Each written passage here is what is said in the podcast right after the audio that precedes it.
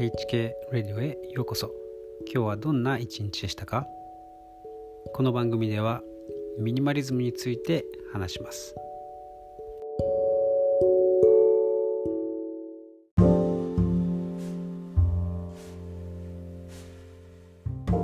なぜソーシャルメディアの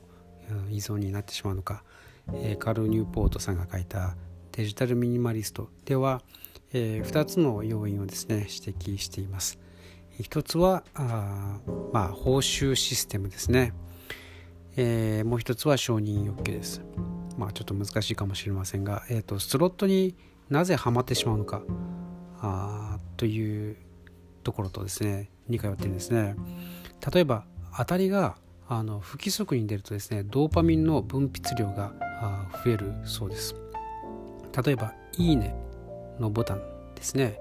えーまあ、それだけに限らず、うんまあ、サイト内というのにはですねあのいろんなボタンがありますね。で全てが良い記事だったりとか全てが面白いネタにたどり着ける、えー、というわけではなくてこう何かこうクリックしてですねタップして探し続けてるとこう当たりに当たり記事が出るみたいなんですね。あの、まあ、そうやって仕組んであるというんですね。でボタンの色とか通知ベルとか。本当にあのいろんな仕掛けがありますがあのそういうものもですね全てこう入念に研究されているそうです。例えばあの100%ですねあのいい、えー、記事に当たってしまう場合あの反応が変わってきますね。あの OK 今日はおしまい。また明日読もうというふうにですね、えー、なってしまいます。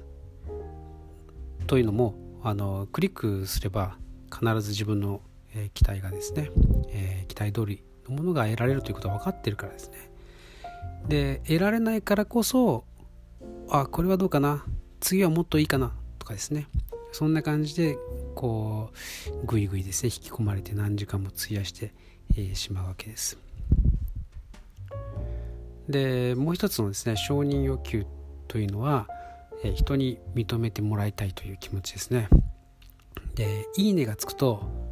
まあ、すぐにつくとですねこう嬉しくなりますね。でつかないと、え悲しくなります。まあその気持ちをですねさらに、え先取りして自分が投稿したことをこうタグ付けっていうですねそういう機能で友達に知らせることもできますね。でまあそうやって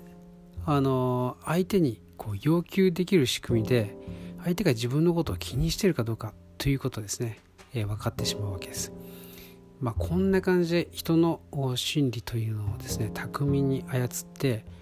でこうはまるようにですね仕向けていくわけですね。でまあそうやって長時間ですねスマホで費やすその全ての行動が記録されてそして企業に販売されるわけですね。まあ、広告を流し込むための企業にとって最適な人物というのをですね、え、教えるわけです。まあ、まあ企業側としてはこんなありがたいことなんですよね。あのいろんなその条件を出してそれにぴったりのあの人だけに、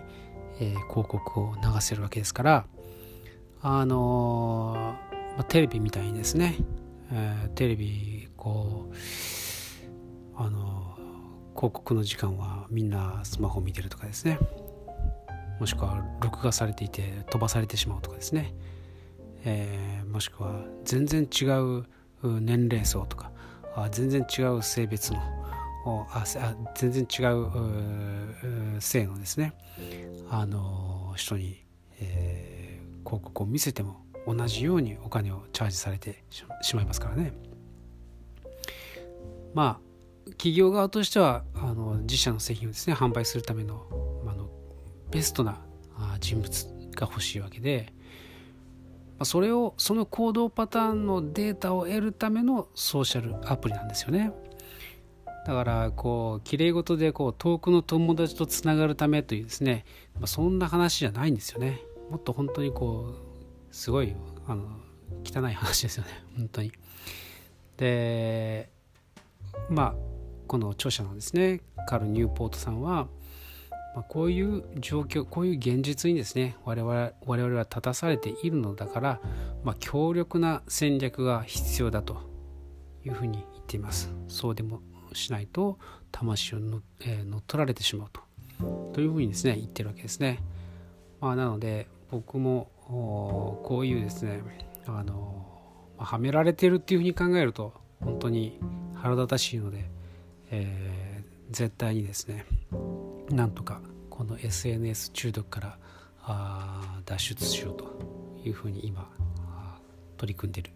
最中です。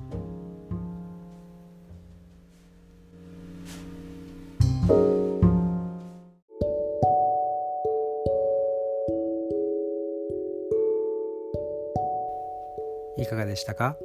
最後まで聞いてくださってありがとうございました。このエピソードが良かったと思ったら、是非 SNS でシェアしてください。今日も一日お疲れ様でした。それではまた明日お会いしましょう。